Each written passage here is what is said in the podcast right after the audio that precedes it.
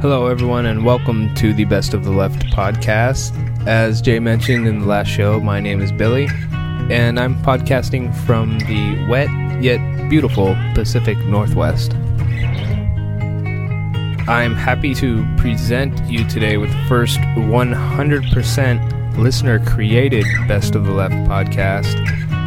Even the artwork for this episode was custom made for this episode by a listener named Jim who contacted me via YouTube and told me about his website, which I then went to and checked out some of uh, his artwork and thought it was really, really cool. So uh, I asked him if he'd be interested in doing the ID3 art for a future uh, episode of Best of Left, and he happily said yes.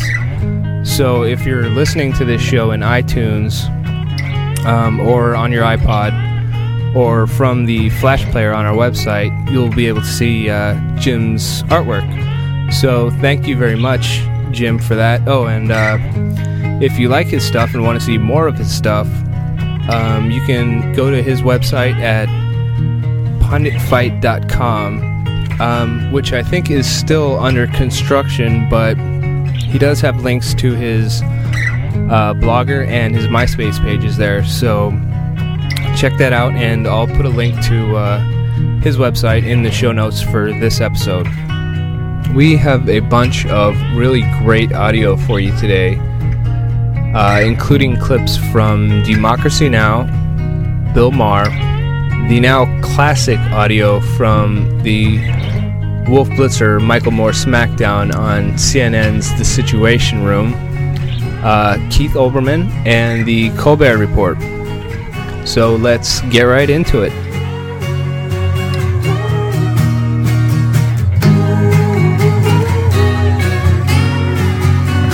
As we return to our interview with Academy Award winning filmmaker Michael Moore, his new film Sicko is being released in thousands of theaters next week. I asked Michael about the United States being ranked 37th in the world for its quality of health care. Yes, we're behind Costa Rica, uh, but ahead of Slovenia. And um, uh, that's according to the World uh, Health Organization. It's uh, um, uh, pretty pathetic when the richest country on earth is ranked number 37. Michael Moore, you look at three, really four places France, Britain, Cuba, you spend time in, and then you go visit your relatives in Canada. Yes. Talk about these places and what each one has. You talk to, for example, Tony Benn, the parliamentarian, Yes, the MP in, in Britain. Talk about what they have and how they originated. Then we'll talk about how we got what we have here. Okay. Well, the Canadians, uh, they have a, they have a very good system uh, that uh, covers everyone, and um, uh, the people are very happy with it. Uh, basically, uh, you you pay for nothing.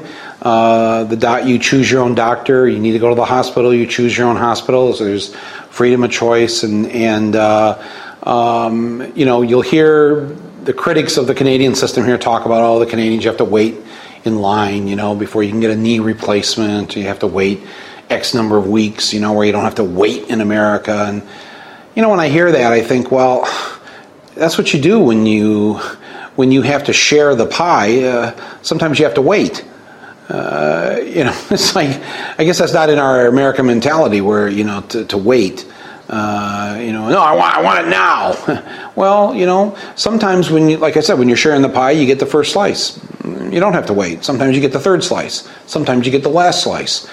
But the important thing to remember is everyone gets a slice. That's not the way it is uh, here in this country. Now, the British system is really uh, government owned in the sense that the government owns and runs the hospitals. The government uh, employs the doctors, uh, um, and so they work for the government. So it's it's a it's very much a government owned and run and controlled uh, program uh, in Britain. And again, um, you know everything is free and. And uh, you see the hospitals in the film; people are very happy with it. Uh, and you know, and if, if you know anybody that's ever traveled to these countries that has had an experience, that go having to go into a Canadian hospital or a British hospital, I mean, like the one woman says in the film, you know, she thought it was going to be some dingy, horrible, you know, like out of a Dickens novel or the you know the old Soviet Union or something. And she, she went in there and it was like, wow, this is incredible. Um, France, though, is probably, if not the best, near the best uh, of what we saw. I mean, Uh, still on Britain. Uh, Yeah. Want to just play a clip? This guy broke his ankle. Uh, how much will this cost him? He'll have some huge bill when he's done, right? Here, NHS, everything is free. I'm asking about hospital charges. Yeah. And you're laughing. Even with insurance, there's bound to be a bill somewhere. What'd they charge you for that baby? No, no, no. Everything's on. This is NHS. Yeah, you know, it's, not, don't. it's not America. So uh, this is where people come to pay their bill when they're done staying in the hospital. No, this is the NHS hospital, so you don't pay the bill. why does it say cashier here if people don't have to pay a bill? Those who have reduced means get their travel expenses reimbursed. So in British hospitals, instead of money going into the cashier's window, money comes out. Yeah, they, they, they look at me like I'm from Mars when I'm asking the Brits, you know, how much they they you know paid for you know this, that, or, or whatever. We're talking to Michael Moore. Let's talk about how we arrived at the system we did in this country. Well, uh, you know, my grandfather was a country doctor. Actually, uh, he was from Canada. Uh, he went to medical school in the late 1800s, uh, which was a year then. Um, you know, it's about what, pretty much what they knew uh, back then. They could teach it in a year. And uh, so the little village uh, uh, where you know I was uh, raised, because my mom was from there too, because he was there, and uh, you know he was paid with eggs and milk and chickens and things like that. Uh, he didn't do it to make any big money. They didn't make big money then. They were comfortable, uh, the local doctor, uh, but they weren't the rich man in the community. Um, we got away from the concept of, of treating people because it was the right thing to do. Um, the, um, uh, the nuns uh, ran the hospital that I was born in. The nuns weren't doing this uh, to turn profit and invest in Wall Street. you know, I mean, they did it because they thought that was their duty to serve God and serve mankind by opening hospitals and delivering babies. Uh, we're a long ways from that now. Uh, somewhere we let profit and greed enter into this. And in the film, I, I, I peg a, a certain date when the HMOs really got their start. And I got very lucky. I, I had the, um, a 23 year old uh, researcher in my office who worked on the film. Uh, who was actually uh, uh, someone I, I believe that was recommended by uh, Jeremy uh, Scahill. Uh, so, so there's a democracy now connection to this moment in the movie. Uh, but he found this uh, Watergate tape. It has nothing to do with Watergate. It's one of the Nixon tapes at the archives, National Archives, where Nixon and Ehrlichman are discussing whether or not to support this HMO concept. And Ehrlichman says to, to Nixon, uh, You're going to love this because um, yeah, this is private enterprise. This isn't like some freebie thing. And Nixon goes, Oh, I like that. Well, tell me about it. And then Ehrlichman says, uh, Well, this is how they. This is how it's going to work. These HMOs, they're going to make more money by providing less care. The less care they give them, the patients, the more money the company makes.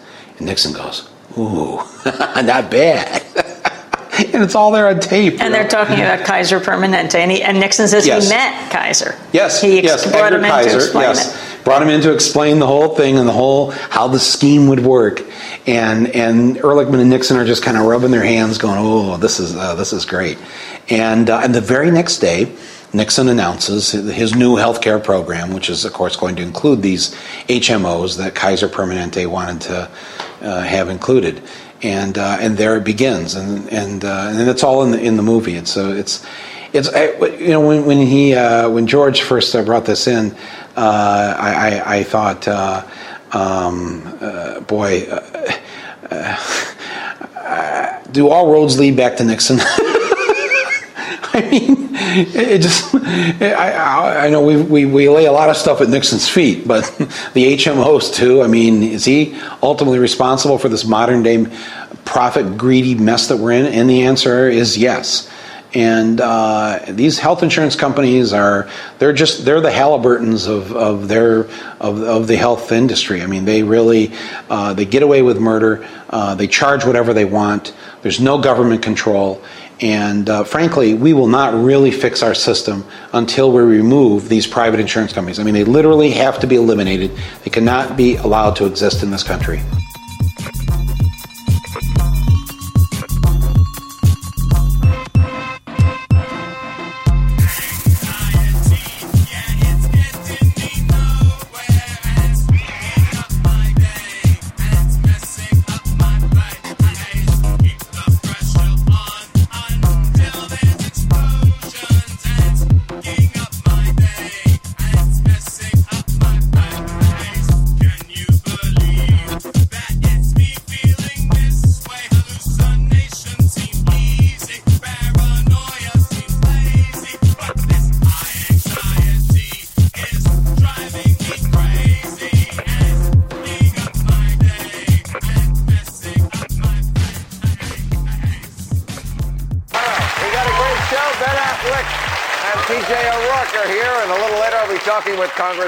Paul. But first, he is the Oscar winning director and the most successful documentary filmmaker in history. His latest is Sicko, appearing in his first live interview in two and a half years, my friend Michael Moore. Michael.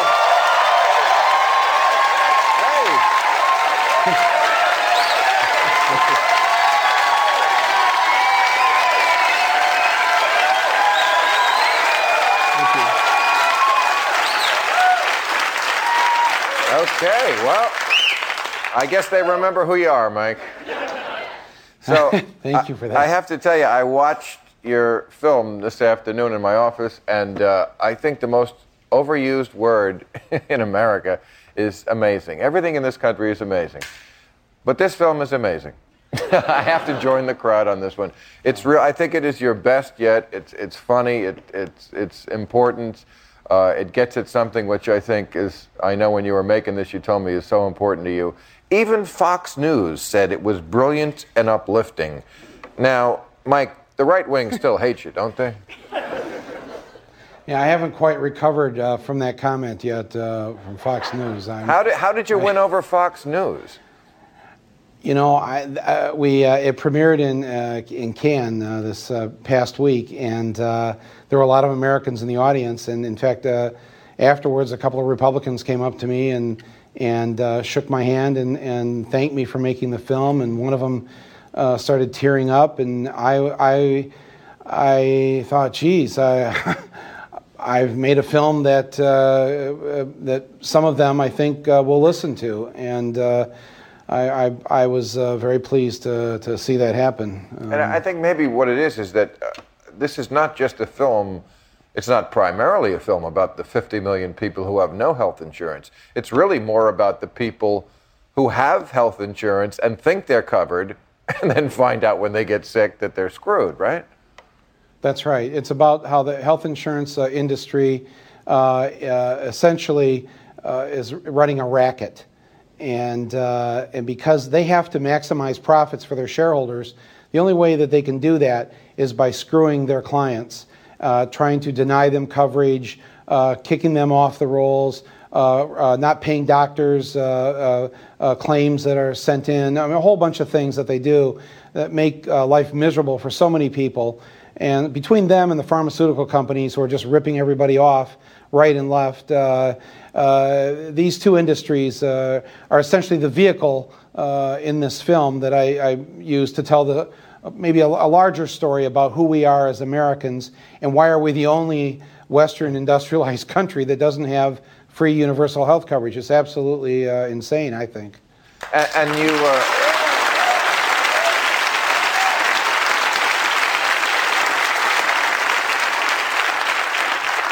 And I I think that, I think the difference between this movie and Fahrenheit 9/11 is that, in a way, you could say Fahrenheit 9/11, you know, didn't do what it wanted to do because Bush got reelected.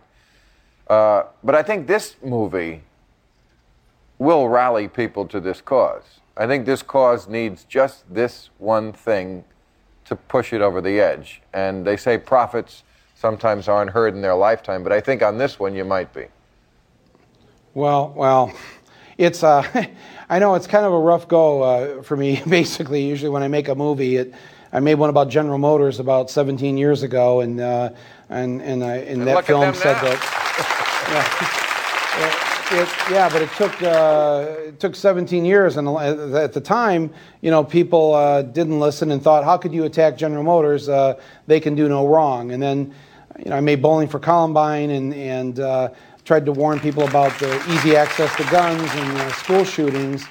Uh, well, thank you for that. But but but here we just suffered through another tragic uh, school shooting, uh, and then of course Fahrenheit, uh, where I went out on a limb and suggested that maybe we were sent to war for false uh, reasons. And um, at the time, uh, um, took a lot for that too, a lot of grief for that film. And so I'm hoping with this movie that maybe I can catch a break, and uh, and people will uh, not just. Uh, leap on me so quickly and, and say, you know, well, maybe uh, we should uh, at least listen to him this time. And, and, I, and I think just from the, the few screenings that we've had, I can tell that the audiences understand one basic thing that illness, uh, uh, illness and sickness uh, doesn't know any kind of political stripe. This affects Democrats and Republicans, and we've got a huge greedy industry uh, in this country, uh, and there should be no room for greed when we're talking about people's health, and that has to be removed. And we've got to get rid of these profit-making insurance uh, companies. I, I mean, I, I agree with all that, but it also has to be said that, um, at least in my view, people, the human body is, is pretty amazing. It doesn't get sick usually for no reason. I mean, there's some genetic stuff that can get to you, but basically, people are sick in this country because they're poisoned. The environment is a poisoning factor. But also, we got to say, they poison themselves. They eat shit. Right. People eat That's shit, right. and that's, uh, to, Right. to my way of thinking, about 90% of why people are sick is because they eat shit. Right. Would you agree? That's right. Uh, not 90%, but I would say that uh, people who are certainly young, or young adults, or even middle aged people, uh, uh, if they took better care of themselves, I mean, you're looking at somebody right now that uh, while I was making this film, actually, I, I, I said to myself, you know, this is kind of hypocritical. You're making a movie about health care and you're not even taking care of your own health. You look a And, lot uh, thinner. I, I thought that well, was Ben well, Affleck. that- Oh man, poor Ben. Um, uh, no, but well, what I did was I said, you know, I, I I'm going to participate, and I mean, I this isn't in the movie, but I guess you see it in the movie because I'm a little different because I decided uh, one way to beat the system is uh, take care of yourself, and I found that just by going for a walk, uh, uh, 30 minutes a day and I discovered these uh, things uh, uh, called uh, fruits and vegetables, which are uh, amazing. Um, uh, but it's not. But it's not. You don't have to do a lot. And I especially I would say this to guys like me from the Midwest. Uh, you, you know, we're never going to go on a diet or join an aerobics class or whatever. But but if you just moved around a little bit, uh, turned the TV off, and uh, ate a few things differently, you could avoid uh, the nightmare that awaits so many people when you enter the healthcare system in this country. It's, uh, I mean, uh, we're, as you pointed out a couple weeks ago, we're, we're behind Costa Rica uh, uh, in, in, in healthcare. We're just ahead of Slovenia. And uh, that's, that should be an embarrassment to, to most Americans. All right. Final question. You, you, uh, I know you follow uh, the race very carefully. Do you have a candidate picked out for 2008? No, uh, I don't. Uh, uh, I, I- but I would say that there is someone who isn't running yet. Uh, someone uh, who who's who's been who's Mike, been I'm right not about. going to do it. I'm sorry. I smoke too much Uh, dope. I could never get elected. I know. But, but thank well, you. Thank you very much. It's a, I, I, I, and, and you also don't have a Tennessee accent, and I'm not referring. Uh, Oh, I to Fred see what you're Thompson. saying. Al Gore. well, we're going to Uh, talk think- about him. Yeah. Yeah, I think uh, I I really hope he gets into this race uh, because uh, not only because he's been right about global warming, he's been right about the healthcare issues. Uh, he was right about the war in Iraq. Before it began, he was out there on the limb saying those things uh, that the other candidates now are trying to catch up to. But, uh, but I also think the country maybe would like uh, perhaps a moment of redemption to right the wrong that happened uh, uh, six years ago. And uh, I can't think of a better way. All right. Michael, I know you had a lot of choices to do your first interview after two and a half years. I really appreciate that you chose us. I think that makes quite a Well, statement. You are a well, true. and thank you, Bill. Thank You're- you for your show and Oh, what you've done. And, okay. and uh, you've All got right. us all thinking about but the But you bees. are a true tribune of the people, and we love you. Michael Moore, everybody. Turtle too.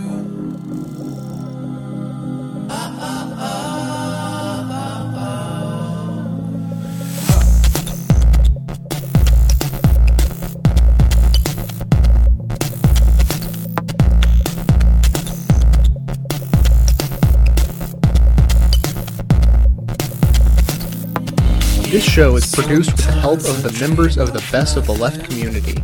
You too can be a part of the show, and we would love your help. You can submit information about great clips you've heard, volunteer to help edit these clips for the show, or actually become an occasional guest producer. For more information, please visit the community at bestoftheleftpodcast.com. Feels like I've just given birth. Sometimes I don't wake up at all.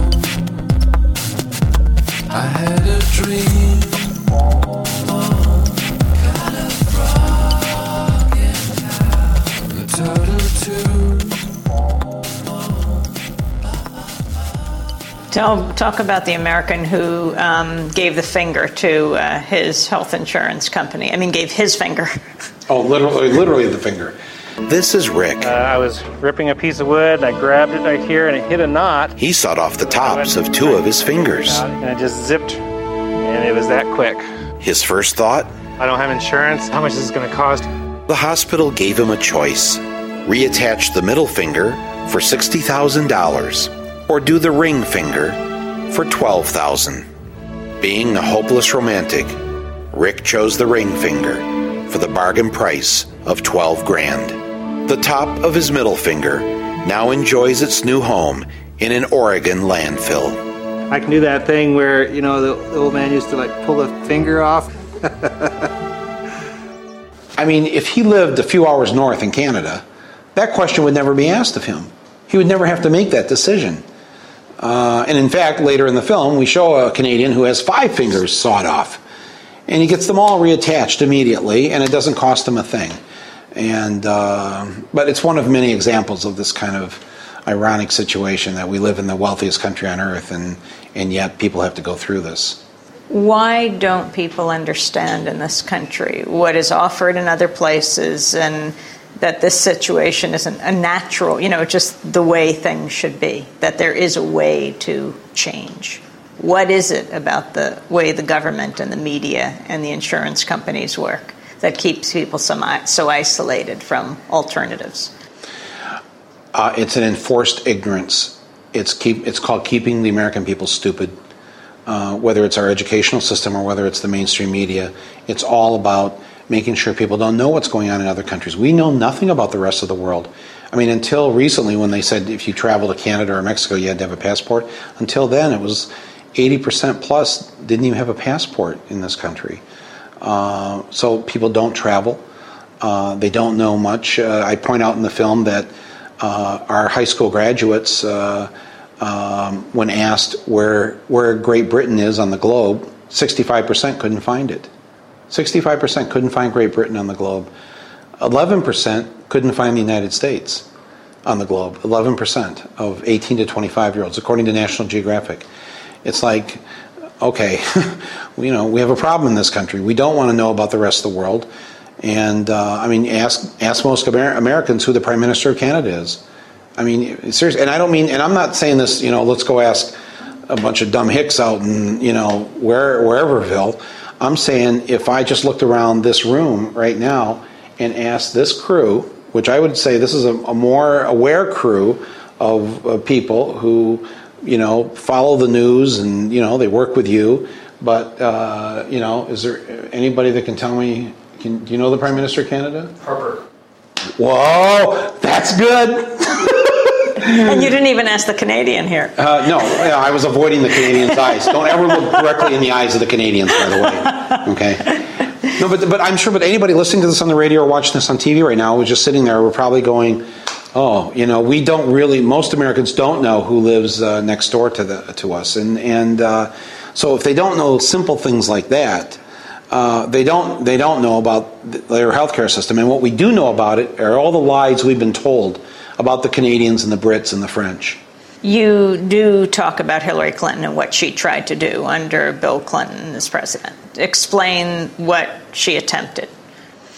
Well, I think she attempted a very brave thing 14 years ago. Uh, she came in and said there should be health care for all. There should be no pre existing conditions. Everyone's covered, no matter what you make, what job you have, or whatever. It was a very bold move on her part. And, um, uh, and she was destroyed as a result of it. I mean, they, they put out, uh, I think, well over $100 million to fight her and yet, the big insurance companies liked it because she wanted to preserve the big five. And others said if she had gotten rid of the insurance companies altogether, single payer, it would have been more clearly explainable to the American. And that was her flaw that it, that she didn't go the whole the whole hog, the whole nine yards of what needed to happen with this. I mean, it was the same problem, really.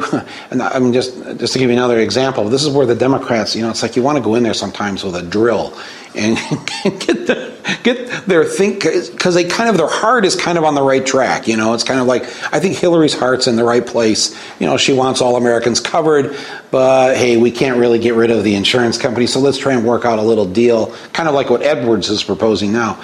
But it, it's it's like Al Gore with the 2000 election. You know, instead of asking for all of Florida to be recounted, which he would have won then you know, they only wanted to recount the Democratic counties where they thought they'd get their votes. And it was like, you know, it's like, come on. You know, why do you only do, they take these half step measures and and we're all the worse for it. So so uh, but to jump ahead here with Hillary, uh, you know, she is now, or at least last year, uh, in last year's Congress, was the second largest recipient of health industry uh, money next to Rick Santorum. He's gone now.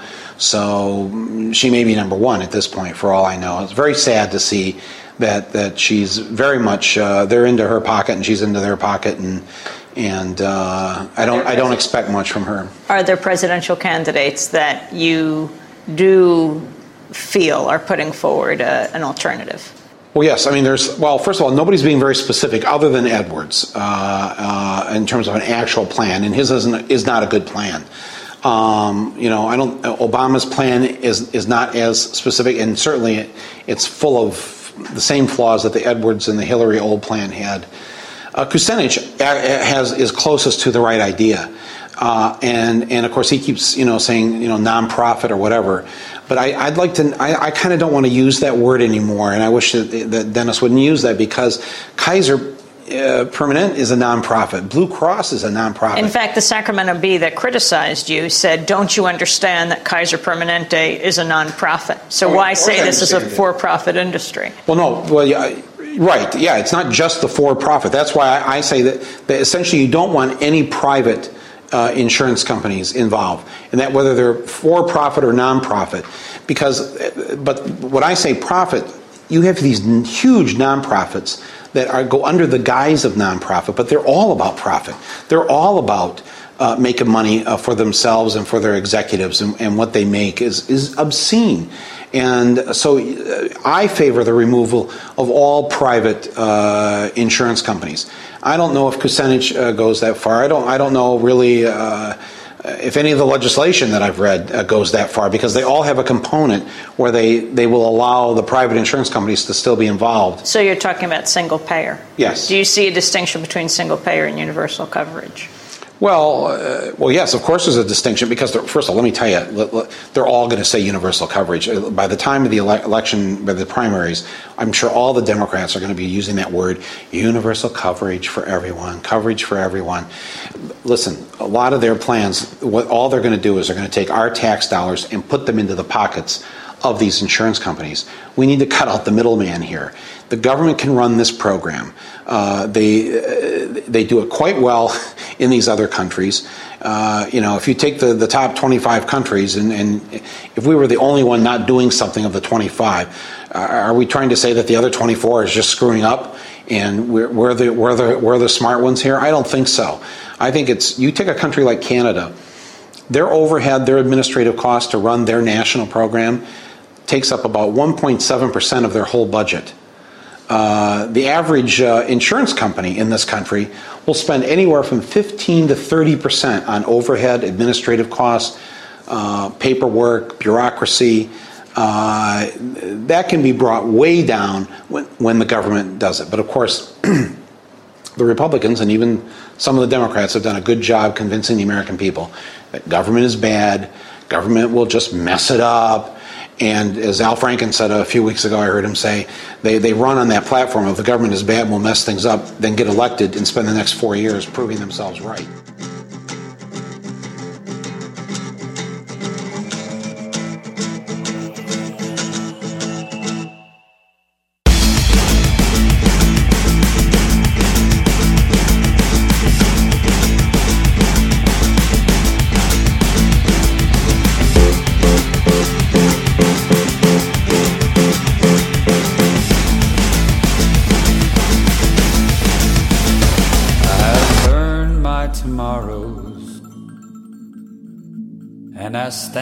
Inside today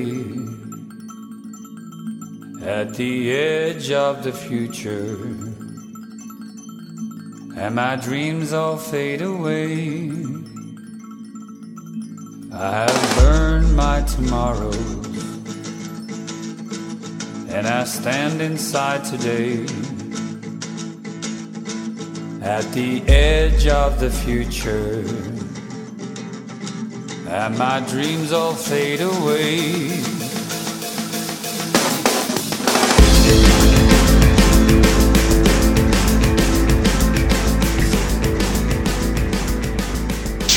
Michael Moore is joining us now from Detroit. Michael, thanks very much for coming in. Uh, you want to respond? Well, first of all, you, you yeah, want to respond well, to anything yeah, we just heard?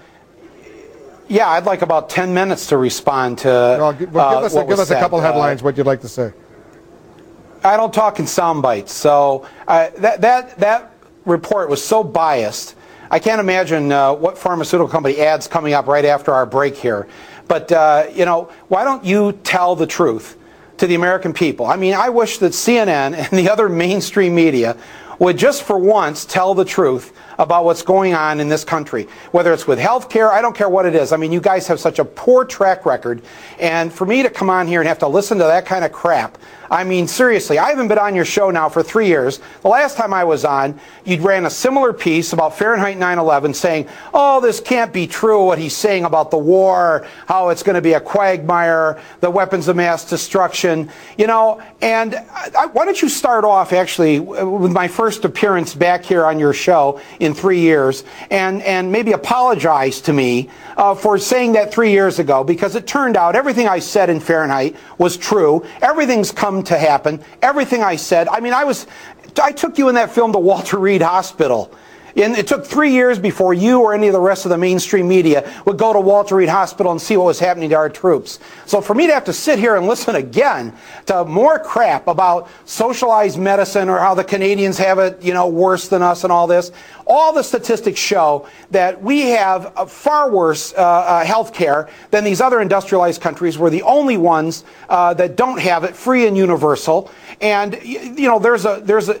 You said that uh, Germany was the only one that uh, uh, was better than us in terms of wait times. The Commonwealth Fund last year showed of the top six countries, uh, we were second to last, next to Canada. Uh, it showed that Britain for instance, uh, 71% of the British public, when they call to see a doctor, get to see the doctor that day or the next day. It's 69% well, in Germany, it's 66% in Australia.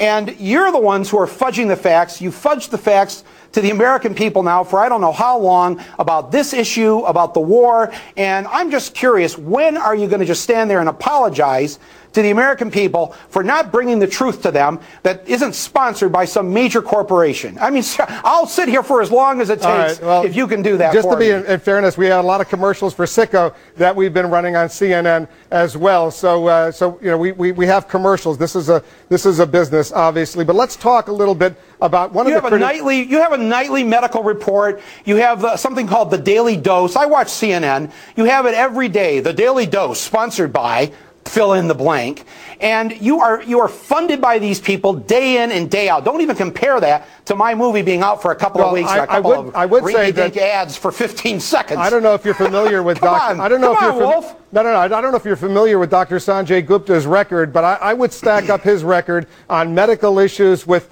virtually anyone in the business. All right. So so when I when I now put on my website, as I will do tonight, how his facts were wrong about the seven thousand dollars that we spend. It's actually I've read one report now. It's even more than seven thousand that we spend per person each year in this country. Uh, I'm going to put the real facts up there on my website so people can see what he just said was absolutely Well, wrong. if, if we get that confirmed, obviously we'll correct the record, uh, Sanjay. But I'm just Oh, saying. you will. so- Good. Obviously, Sanjay Gupta You'll be getting it. is not only a, is not only a doctor and a neurosurgeon, but he's also an excellent, excellent journalist. Uh, uh, look, I saw the Hmm. Yes. film, and, and and it's a Yeah. powerful, I powerful. Saw, I saw I saw Dr. Sanjay Gupta over there embedded with the troops at the beginning of the war. He and the others of you in the mainstream media refuse to ask our leaders the hard questions and demand the honest answers. And that's why we're in this war. We're in the fifth year of this war because you and CNN, Dr. Gupta, you didn't do your jobs back then, and now here we are in this mess. What if you'd actually done the job on that? That's why anybody who hears anything of what you say now about uh, universal health care should question what you're saying, what you're putting out there. You didn't do the job for us with the war. You're not doing it with this issue. And I, I just, I just wonder when the American people are going to turn off their TV sets and quit listening to this stuff. Sanjay Gupta did an excellent job covering that war. He was with the the Navy's medical doctors, and he went in and risked his life, and he actually started to perform some neurosurgery You on have the to scene. it was questions. it was look. Why look, are we here? That's the, that's the question. Why are we here in this war? Where's the weapons of mass destruction?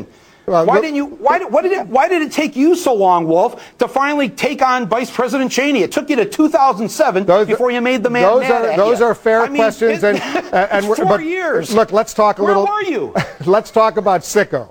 You, that, that's the film that uh, you're here to talk Oh, yeah, about. Let's forget that. Uh, there's plenty. Yeah, of okay. There's plenty to talk about the war. There's how plenty about- to talk about about just- with Sicko.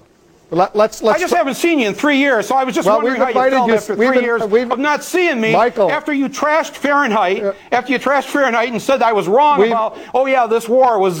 We've on, invited just you, Michael. We've invited you on numerous occasions. Unfortunately, you've declined our invitations over these past three years. But there have been plenty of times we've asked you to come on the show, and plenty of times you've declined, Really? which is which is of course and, you're and right. you wanted to uh, apologize? To, or wh- why? Why did no, you we want wanted to, to interview you. That's what we do on uh, on television. Uh, let, us talk Well, you about. to apologize to me. Maybe just apologize to the American people and to the families of the troops Here's for a- not doing here- your job. here's a question. Four years ago, we wouldn't be in this war if you'd done your job. which Come of on, the- just admit it. Which just of the, apologize which to of the, the American presidential people. which of the presidential candidates who are out there right now do you think would do the best job fixing the nation's health care system? Well, uh, the Democrats have to be asked some very specific questions. Too many of them are saying, uh, well, they're for health care for all people. Uh, very few of them are being as, as specific as Mr. Kucinich is and saying, well, I support the Conyers bill in Congress, H.R. 676. That's what we need to hear. And I'd like to hear what these other Democratic candidates are going to say and do in specifics in removing the private insurance companies from the equation. We shouldn't have profit involved when we talk about taking care of people's health. Is there a candidate, though, you think? Is Dennis Kucinich your candidate? Who do you think? I know that in the film No, you go after I Hillary no, Clinton, uh, and, and, and you know you're very, very bipartisan in your criticism in the film, Democrats and Republicans. Yeah, uh, well, yeah, when you say I go after her, let's be clear. I mean, I actually think she did a very brave thing to try and address this issue 14 years ago, uh, and, and they stopped her cold. Uh, they went after her with the same kind of you know, trash pieces I just had to watch. Uh, and, and so that stopped her. And now we've had to suffer through 14 more years of having no universal health care in this country. Our own government admits that because the 47 million who aren't insured, uh, we now have about 18,000 people a year that die in this country simply because they don't have health insurance. Uh, that's six 9-11s every single year.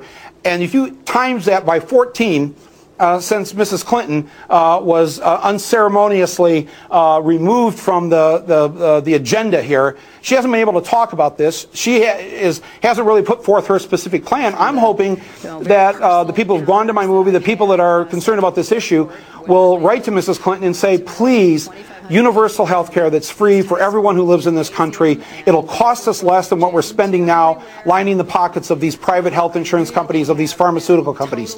So there's still a chance to have some, I think, effect on uh, people like her. And of course, there's one candidate who isn't even in the race yet. Uh, I don't know if he ever will be, but he was right about the war before it began. Uh, unlike CNN, did I did I mention that? You did. Um, and uh, and he's he's right about global warming, and he's right on this issue too. Al So, Gore. All right, uh, uh, the I'm not- Democrats, by and large, most of them support some sort of major health reform, in, including universal health care, which is what you support. I want you to listen to what Rudy Giuliani, the Republican frontrunner, said at the Republican debate that I hosted up in Manchester, New Hampshire. Listen to this. Okay. Free market principles are the only things that reduce costs and improve quality. Socialized medicine will ruin medicine in the United States. All right, what do you say to uh, Mayor Giuliani?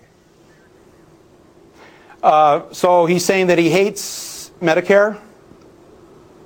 He's saying socialized, socialized me- medicine. socialized medicine will ruin That's what we medicine have. in the United States. Ask, ask a doctor if they'd rather have a Medicare patient or somebody who's got a lousy HMO, because they know at least Medicare will, the government will pay them, send them a check, and not have to ha- fight an hour on the phone uh, just to get the $15 office visit paid for. I mean, seriously, we, we have one of the largest socialized medicine systems in this country. Uh, it's called Medicare and Medicaid, and uh, and while it's underfunded and too much of the control of it has been handed over to private companies, uh, we've already proven that we can do things like that and Social Security and other things very well. So uh, I, I hope that he wasn't uh, attacking help for senior citizens because that's what it sounded like to me. I got a whole bunch of questions. Unfortunately, we're out of time. But if you stick around, We're out if, of time. If you stick around, we're going to I'll do see some you in more. three years. no, no, no. Stick around. We'll tape some more. We'll run it tomorrow. We want to make sure you get your chance. Oh no! To, Oh no! We see that's the deal, Wolf. There's no taping with me, as you know. Uh, it's rare that they put me on live, and and to your credit, uh, uh, thank you for doing that. And you can see why uh, they generally don't like to have me on live uh, because um, you know a lot of that would have been cut out. well, so no, no. Thank we, you if we for could having tape me it, on. it will, I really appreciate we're, it. We're not going to cut a second of it out. Uh, if you want to tape something, You'll run it unedited. And we'll run it Okay. unedited, and, people, uh, and people can go to my. People can go to your my website. It's a free country. find out They- the- they can find out the truth, facts whatever about is. Dr. Sanjay Gupta. They can find out about his facts, right? We can find that out, right? Absolutely. Uh, Michael Moore, thanks very much. Missed targets, yeah, like big structures with red crosses painted on top of them. And Wolf Blitzer, he knows his shit. Holding a script straight from the State Department. This shot of a bomb drop has been brought to you by Coke. And for Christmas, the Afghans will all get a soda. The stockholders are showing slight relief. And the children are showing signs of diseases. And the skies are streaked in jet stream. This means business. Sorry, sorry, this means war. Flip the oil sources will restore your freedoms. It's peace accord, or the beast will beat you some more. Got offshore oil account bouncing. I've seen amounts of dollars promote slaughter. While squalor envelops the whole earth. Millions screaming in frequencies unheard. Yeah, I swear to God, it might sound absurd at first. Ain't it a lot like Nazi Germany? Yeah, might sound a little bit disturbing, right? Ain't it a lot like Nazi Germany? Shit's oh, on. Got your loving bombs,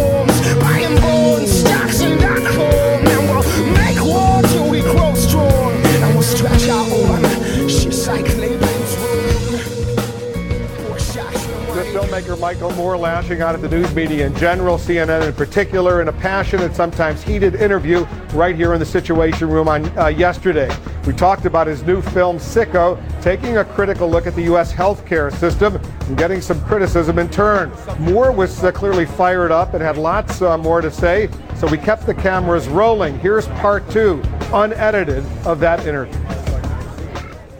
And joining us now, Michael Moore, the documentary entitled Sicko. Michael, thanks for sticking around. Uh, we had part one of the interview yesterday. This is part two. Let's go through some of the criticisms of the film Sicko, because I want to give you to give a chance. I want to give you a chance to respond to the critics. Sure. Here's, Wolf, uh, can we all can we can we just point out though first that that uh, even though this is today and we're saying it's part two, we're actually we actually taped this yesterday because I don't want people to think I slept in these clothes. No, okay, that's and you know fair didn't enough. change we, for we, you. We, we taped it after the first part, and we're going to run this interview uh, as is. We're not going to edit it. We're not going to cut it up or anything like that. Okay, good. Uh, uh, so let's talk right. about. One of the one of the criticisms, and you've heard it, is that you've taken the best of the Canadian system, the best of the British system, the French system, the best of the Cuban system, and highlighted that in the film, and you've really taken the worst of the American system and highlighted that. Uh, is that a fair criticism? Well, first of all, when you're trying to find a better system, uh, uh, you would actually look for the best things in those other systems. Uh, so that's what I went and did.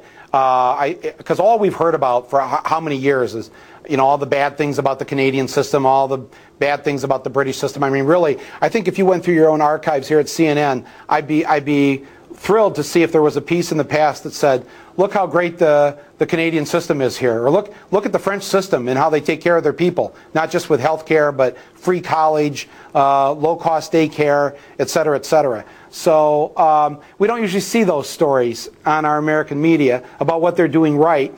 And so I thought, wouldn't this be a good idea for me to be the balanced one, to provide the balance that the American people haven't received through their media. And so in this film, you get to see Canada the way it's never been shown, and France and Britain. And you learn how they are doing so many things that are right. Yes, are there problems with their systems? Absolutely. There's flaws in, in any system that's run by human beings. But we know what those are. We've heard a lot about them. I want to know what's good about them because we need to fix our system here. And let me tell you, I didn't have to go very far to show just how bad the system is here.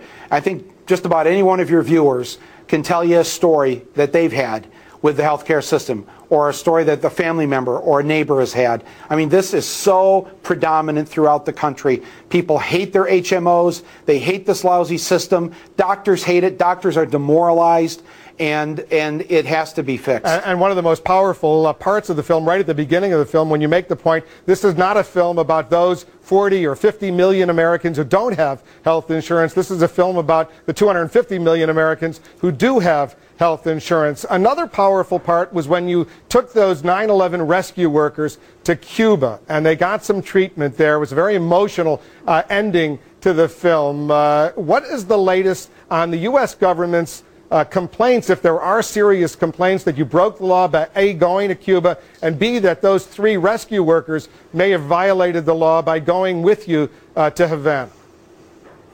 Well, first of all, the law says that you can go to Cuba for journalistic endeavors. That's what this is. It's a nonfiction film. It's a work of journalism. So whatever trouble the Bush administration is trying to cause uh, is they're just using their uh, federal uh, agency uh, uh, for political purposes. That's not unusual for them. Uh, I accept that, that that's how they behave, and uh, we'll deal with them. And I'm not worried about it. For them to think about going after the 9/11 rescue workers who received treatment down there, um, I just can't imagine that they would do something uh, as crass and and uh, and uh, disgusting as that. So let's hope that that uh, doesn't happen because they were able to get uh, care down there from the Cuban doctors uh, that they weren't able to get here in our own country. And of course, the reason we went there wasn't to go to Cuba. It was, if you've seen the movie, it was to go to Guantanamo Bay, which is American soil there on the Cuban island. We went there because we found out that the people, Al Qaeda detainees, or those who are accused of being uh, Al Qaeda there, in Gitmo, uh, get better care than the 9 11 responders uh, who, who ran down there to save lives. It just made no sense to me. So I just wanted to take the rescue workers down to Gitmo to get the same care And, that we're giving and Al I said that was, that was a powerful part of the film. Uh, the, the Iranian news agency is reporting you're going to go to Iran and show the film there. I wonder if that's true. Really? That's what Uh, they're no. saying. Uh, really? Uh, are they saying that, or is that Fox News? That's what's uh, that's what apparently they're saying. I have no idea if that's true Really? or not true. No, uh, no, no. I'm not going to Iran. Ooh, scary. Is that our next boogeyman? hey, let's get the war drums going. no one's going to fall for it anymore, are they? I don't think so. Are you satisfied? Are you happy with the response you've gotten from this film? Absolutely. Oh man, I'll tell you, um, it has been incredible, and and the letters I'm receiving from people. There are so many stories. I, I would love to share some of them with you. I would love to see you guys do some of the, some stories on the on the things I'm hearing and seeing of what people are having to go through with our healthcare system. Would you be willing to do that if I shared some of this with you? Uh, we'd be very Uh, happy I mean, I to. we, we would. We, we, we would love, love to follow up. This is a critical issue. I've seen the film and I've covered this story for a long time. I was the White House correspondent during the Clinton administration when Hillary Clinton tried to get something going, and I remember what she did. And I remember the aftermath very, very, uh, uh, very, very personally because I was right there watching all of it unfold, and I know what's been tried and failed over these many years. Uh, this is a serious problem that we face in the country, Right. and, and I think everyone agrees. The only question is, how do you fix it? You have some ideas. Mayor Giuliani has some different ideas, as we pointed out in part one of, of this interview. Uh, let me just wrap it up with Iraq right now, because you, you leveled some serious charges, uh, and, and Fahrenheit 9/11 was a powerful film as well. Uh, what do you see happening right now? Because the country clearly is, has turned dramatically against this war, and they'd like U.S. forces out as quickly as possible. Well, that's what has to happen. We have to bring our troops home. No mother, no father tonight should have to get a knock on the door saying that their son or daughter died for for what? I, I, I just I can't imagine happening that happening to myself, and I don't want I don't want that to happen to any parent uh, in this country. And frankly, I would like to see uh, you know a few of our elected representatives, especially the, the Democrats, who were elected in November to do a job. The American people gave them direct orders: end this war, and they haven't done it. And believe me, that hasn't been lost on, on the average person who has watched the Democrats. That's why your polls show that Congress gets even a lower approval rating than Mr. Bush. They are not happy, and the, and the members of Congress and the Senate had better figure this out because they're not going to find people storming to the polls uh, next November to support them if they feel that they've been they've been deceived and conned by people who said that they would end this war and then didn't do it. And on this issue, uh, you like Al Gore as well? Well, Al Gore's good on so many issues. I mean, uh, whether it was about the war, uh, global warming, uh, healthcare. I mean, uh, I mean, you know, I'm not endorsing him or anybody else, but I'm just saying that uh, I would like to get the, the debate and the discussion going here. With with, I don't want to see cookie cutter candidates saying the same thing here, uh, and and being afraid to. To, to, to be bold leaders. I mean, what has happened to this country? I mean, Wolf, we used to have leaders like FDR uh, who defeated, the, with our allies, defeated the Nazis and Mussolini in less time than our commander in chief has been able to secure the road from the airport to downtown Baghdad. I mean, that, that's just, that should just disgust everybody. Uh, but we used to have real leaders then. We had another president who said we're going to put a man on the moon in eight years, and, and it happened. Uh, government used to work. Uh, uh, the problem isn't government here. Uh, the problem is that, that uh, we've elected people who, who appoint heck of a job brownie to fill positions that then ruin it for everyone. And that's what has to change. And I think that's what people are hopeful about, at least. Michael Moore's film is called Sicko. Uh, Michael, thanks for sticking around. Uh, thank you, Wolf, and, and thank you for telling me during the break that you really liked the film. I thought it was a powerful film. Thank you. Thank you very much.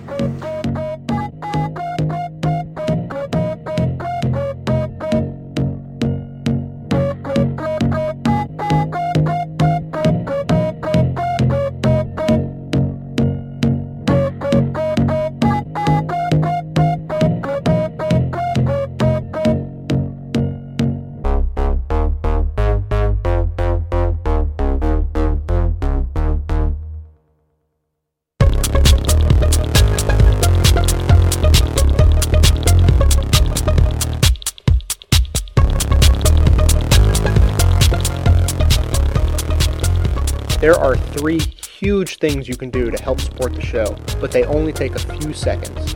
Leave us a great customer review in the iTunes Music Store, dig the show on digg.com, and every month you can vote for the best of the left at podcastalley.com. Find links to all three of these most important sites on the right hand side at bestoftheleftpodcast.com. Thanks for your support.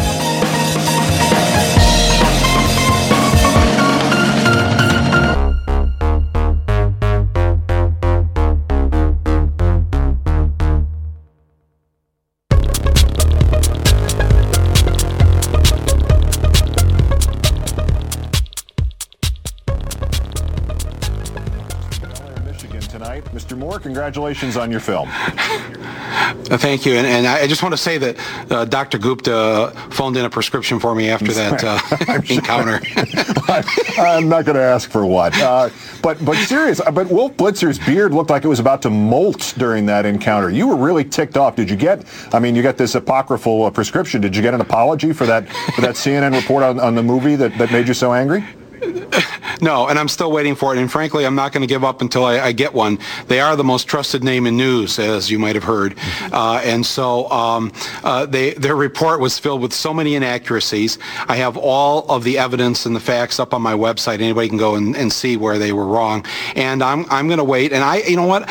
I believe that they will do the right thing and they will uh, issue an apology uh, for the mistakes that they made. So uh, it's actually really, to me, a big distraction to talk about uh, all of that, you know, nitpicking stuff uh, that, that he was after when we have a much larger issue.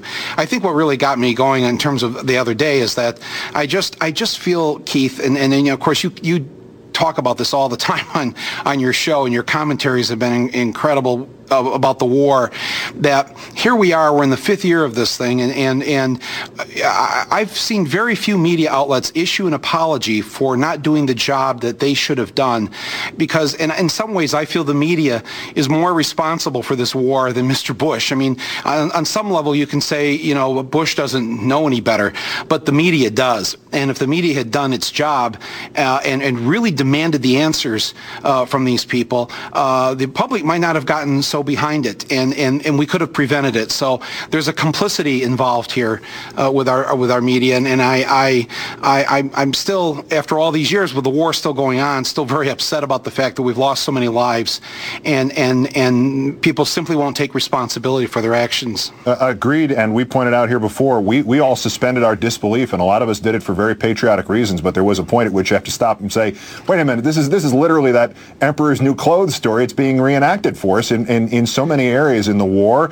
and as you point out in this entire debate over, over health care, and you just used a great phrase here, that, that we seem to be distracted by, by nitpicking. This is the way things like should there be a war, should there be a Department of Homeland Security, should there be universal health care, these are the way these things get, get sidetracked, isn't it? Right. Yeah. We talk about all this stuff that's not, well, it's, it's, listen, I got to hand it to the health insurance industry and the pharmaceutical industry. They do a great job of getting us sidetracked. They spend billions of dollars on PR every year. And uh, believe me, if, uh, as the next movement now begins to get universal health care in this country, you, you can bet uh, that they're going to throw everything they can at this. But I think it's a little bit too late for them because in the 14 years since Mrs. Clinton tried to do something about this, uh, 14 years of, of people suffering through a very broken system, people losing loved ones as a result of not having insurance. Uh, the number one cause of bankruptcies now in the country is due to medical bills. Uh, do you realize that nobody in Canada or Britain or France or any of the other 24 top 25 industrialized countries, nobody ever goes bankrupt because of medical bills. Nobody ever loses their home. Uh, no one is ever denied because of a pre-existing condition, and on and on and on. Uh, we've got something uh, very wrong and very immoral about our system, and I'm, I'm hoping that it's going to change. How does that happen if, of all the presidential candidates, only Congressman Kucinich is flat out for a nonprofit single-payer system? How do you get it done politically? Uh, It's only going to happen when the people demand it. I mean, the people are going to have to demand that these candidates, and I'm specifically referring to the Democratic candidates, uh, uh, demand that they come up with specific proposals that are, are essentially at their core single payer, uh, government run, uh, and, and free for all Americans, removing private insurance uh, uh, as the middleman. Uh, we lose literally hundreds of billions of dollars every year because of all the administrative costs, the red tape, uh, uh, the profit that the companies have to make. That's why our, our whole system is so expensive, why it costs so much, and we could do this a, a heck of a lot cheaper, uh, and it would cover everyone. Uh, so, uh, you know, that's I don't I can't speak for the Democratic candidates. I wish their their plans were better. Uh, they, they're all sort of in the right path, but they don't. They're afraid to take that big leap and just say private insurance has to go. No doctor should have to have to uh, call an insurance man to ask for permission to treat a patient that's sitting right there in the doctor's uh, office. It, it just makes no sense. Let me let me switch you back. We, we sort of started on, on this at the beginning of the interview, and I want to end the interview here. The, the the war. Do you have a response to the president's claim today that the, that the surge has been at least halfway successful so far? Well, you, you got a you got a halfway president there. I mean, I just I I the whole nation is totally befuddled by this individual. He's become a nonpartisan, bipartisan issue. Uh, Republicans and Democrats and independents all together are sick and tired of the job he's doing, and they want this war to end. And I'm hoping the Democratic Congress hears that message. They were given the message last November. They haven't uh, uh, followed through on what they were told to do by the people of the United States of America. So I'm, I'm, I really hope that the Democrats uh, can find their spine and, and do what needs to be done here. Do you think it's fear on the part of the Democrats, or that they, they're, they're not aware of the power that they have? They're not aware of the power they have, and it is fear. Absolutely. That's exactly what it is. And, and you know what? The only way they're going to understand it is if people write their members of Congress, call them, go and visit their local offices, make your voices heard. Uh, it has a powerful impact on them. But somehow they're just not getting the message right now. And uh, I guess it's up to us to give them that message and, and tell them uh, that they're going to have a hard time uh, uh, getting elected next time. Not that people are going to switch their votes to the Republicans, but they're going to what's they're going to depress the vote, and uh, uh, people just simply aren't going to show up uh, next November because they're going to be so disappointed with what the Democrats have done. The new movie is Sicko. Its maker is Michael Moore. Great luck uh, with the latest project, and uh, great thanks for your time tonight, sir. Hey, thanks for having me on here, and thanks for the great show you have. Thank you, sir.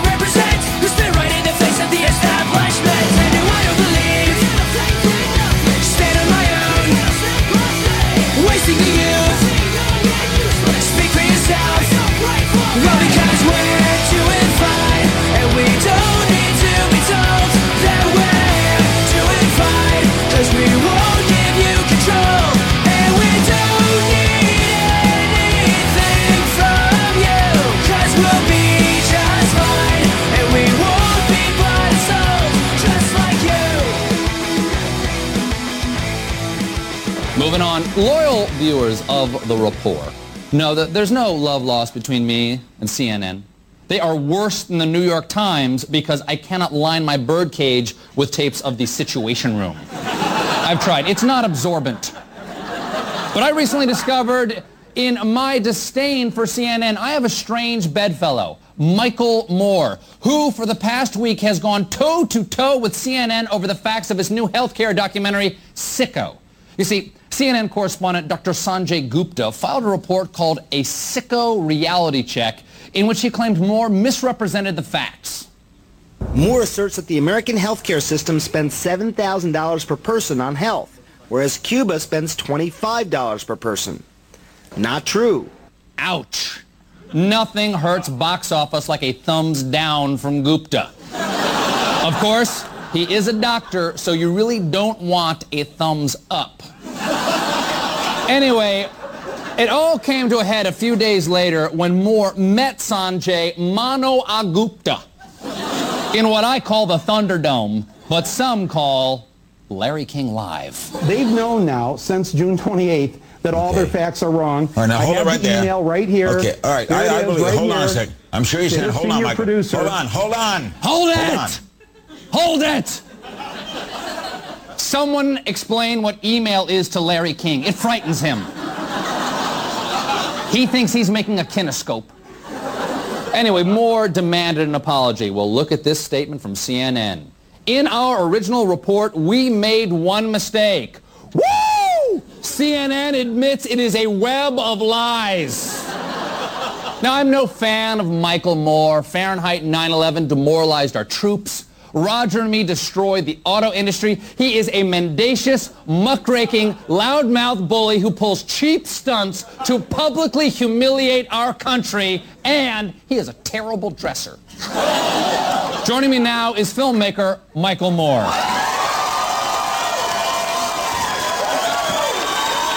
Thank you so much. Have a seat.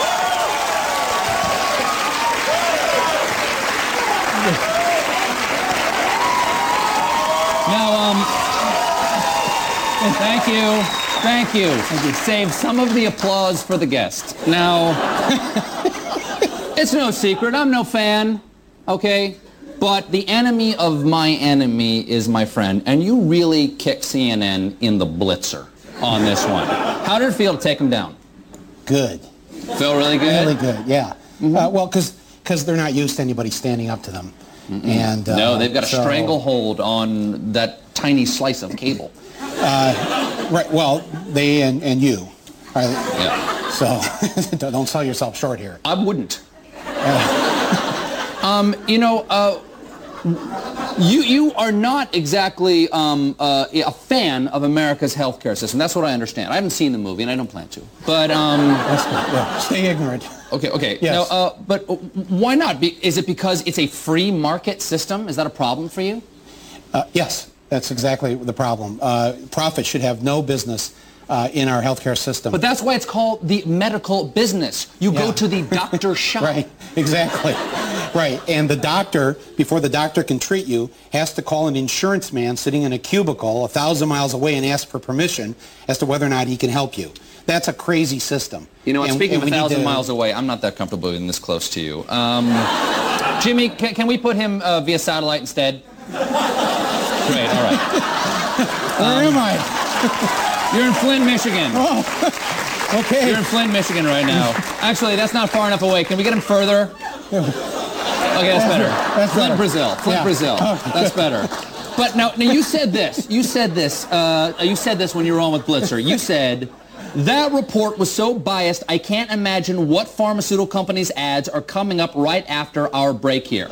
What, what's wrong with that? Should pharmaceutical companies not advertise? Do we not get to know what's going to cure our restless leg syndrome? It's I. I What's wrong with ads, No, I- man? I, I'm sorry. When when you said restless leg, I was thinking back to your endorsement of the penis uh, enlargement. Yeah. yes. Very restless. Yes. it would be your very restless Wandering, leg. a wandering Right, leg. Yeah, understand. Um, Why, so why, why can't we? This is uh, uh, this is a free market economy. Yes. Why can't they advertise on CNN? What's so bad about that? Uh, well, they can. I just want people to realize that that uh, that network, like most of the news, not just CNN, but all the broadcast news, there's uh, a drug ad, every other ad, uh, every night, telling their story, pushing their product, and so they're funded by these people, and they don't dare go against. Uh, what they want to have happen. And so I come along with my film, and for a couple of hours, I'm saying, here's the other side uh, of the story that you're not being told on the nightly news. But a, a pharmaceutical company pays for the time of the nightly news. Okay, Yes. they get to own that time. They own Yes. Blitzer's ass for that period of time. That is correct. I am proudly owned by my sponsors. Yes. I will never say one thing against the Pasta Pro pasta strainer. Right. And and that's why you'll have a long and successful career. Good. so so your point is that I have a healthy relationship with my sponsors. Yes, and, that's how TV works. Yeah, in other words, it's not really about telling the truth. No, we are selling Okay. things. All right. You know, why didn't I get that memo? I don't know because you make films. Oh, that's it. Maybe that's it. No, but you you want to see everybody have health care, right?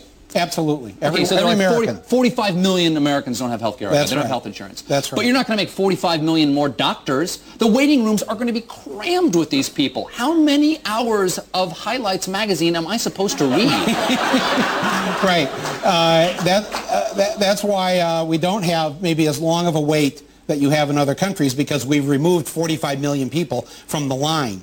And Mhm. so those who have health care sometimes get in before those who don't. I But- think the people who have health care in America are just what I call premium citizens. Uh-huh, right. Okay. Kind of gold card. Exactly. You got health care, right? Yeah. I got great health care. We're union members. Yeah, we're both premium members. Right, there you go. Wow, that is a Yeah. long handshake. Yeah. All the way from Brazil. that, huh? Thank you that? so much. Well, that's the long reach of your show. One premium member to another. You went to Cuba, right? Uh, yes, sir. That's illegal. Put him in jail, Jimmy. Michael Moore, everybody. We'll be right back.